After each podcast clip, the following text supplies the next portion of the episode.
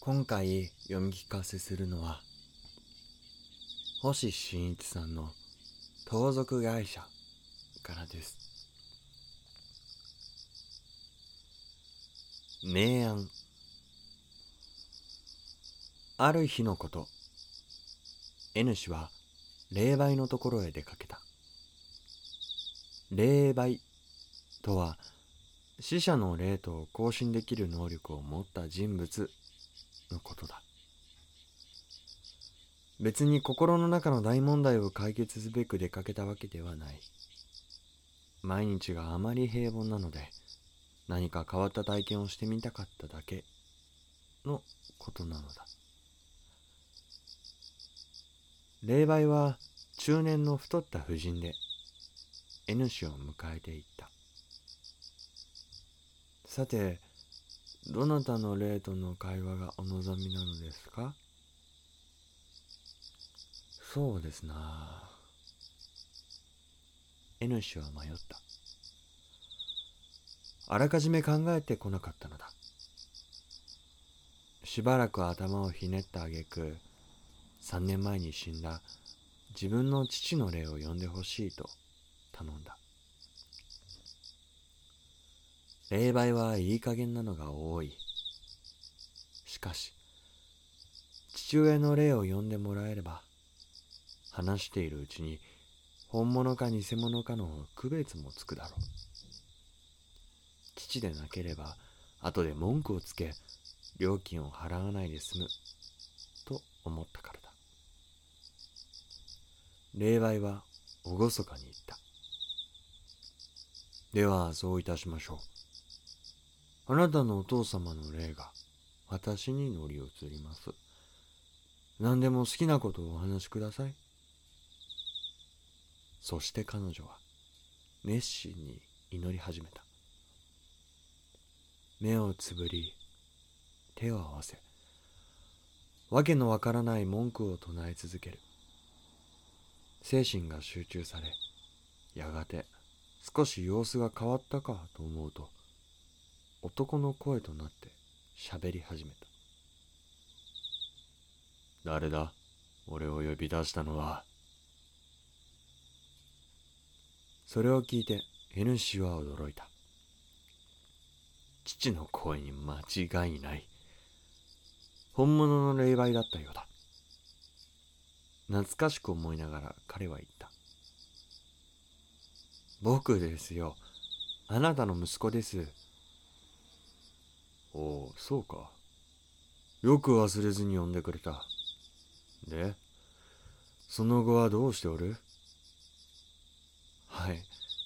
お父さんもご存知の3年前と同じです。相変わらず会社の宣伝部に勤めています。あれから昇進をしたか？結婚の方はどうだ？死んでからもお前のことが気になってならぬ。はは。大した働きもないので昇進はしてません。したがって給料も上がらず結婚どころではないのです。まったくお前は情けないやつだな。昔と少しも変わらず。と父親の霊は嘆いた。N 氏はふと思いついていった。なんとか助けてくれませんか？お父さんが生前に残し忘れたへそくりの隠し場所とか金を貸したままになっている人とか教えていただけるといいのですが。何を勝手なことを言う、うん、すぐ人に頼ろうとする。お前はその性格を直さないと成功しないぞ。自分で考え自分で努力することだ。分かったか？ああ生前と同じにガミガミと怒られてしまった。そのうち時間が来てこれでレイとの会話は終わり。N 氏は料金を払って帰った。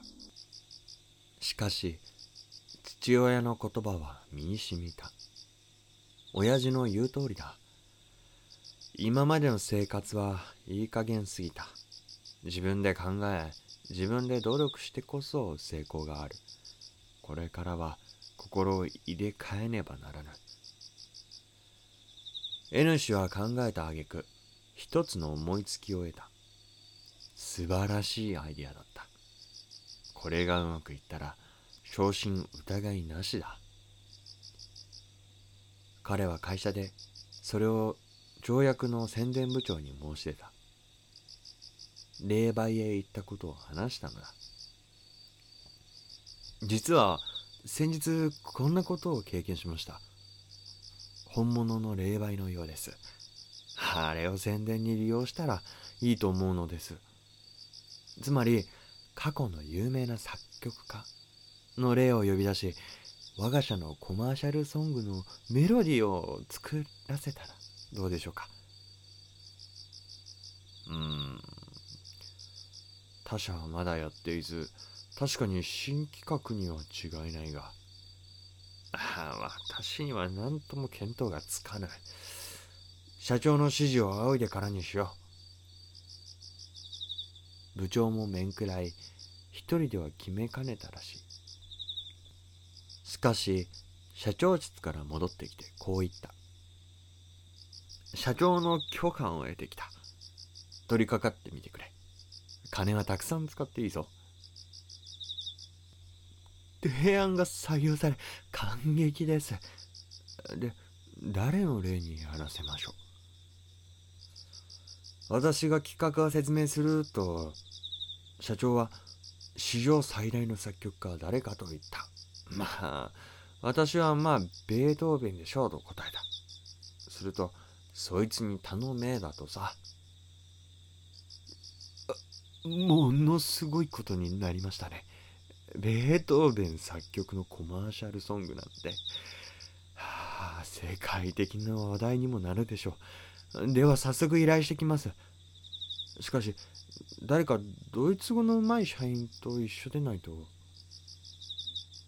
N 氏はドイツ語のできる同僚とテープレコーダーを持ち、再び霊媒を訪れた。前回と同じように祈りが続き、やがて男の声のドイツ語が聞こえてきた。私はルードウィッヒ・バン・ベートーベンだ。すごいぞ。本物が出てきたぞ。実は先生、折り入ってお願いしたいことがございまして。同僚が切り出すと、ベートーベンの例は言った。何何？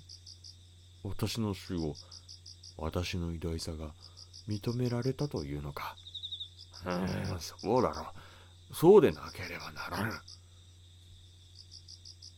あ、いえいえ、実は私どもの社で先生に一つ作曲を。ああ、私の弦楽40奏曲が最も好きだというのか。いいことを言ってくれるな。まるで話がとんちんか。少しも要件がはかどらず、レイとの会話は終わってしまった。帰りの道で N 氏は同僚と話し合った。どうしたと言うんだろう。わけがわからん。君のドイツ語がいい加減だったのではないかな。いや、そんなことはない。そうだ。もしかしたら。何か思いついたようだな。ああ、ベートーベンは中年頃から耳が遠くなり、ついには全然聞こえなくなった。霊となって後も、きっとそうなんだろう。そうとしか考えられなかった N 氏は計画を立て直し次回には他の作曲家の例を呼び出すことにしたかし大物はベートーベンの代用品扱いされるのは嫌だと言い小物はベートーベンに遠慮して引き受けない。最初にベートーベンなど呼び出さなければよかったと後悔しても後の祭り。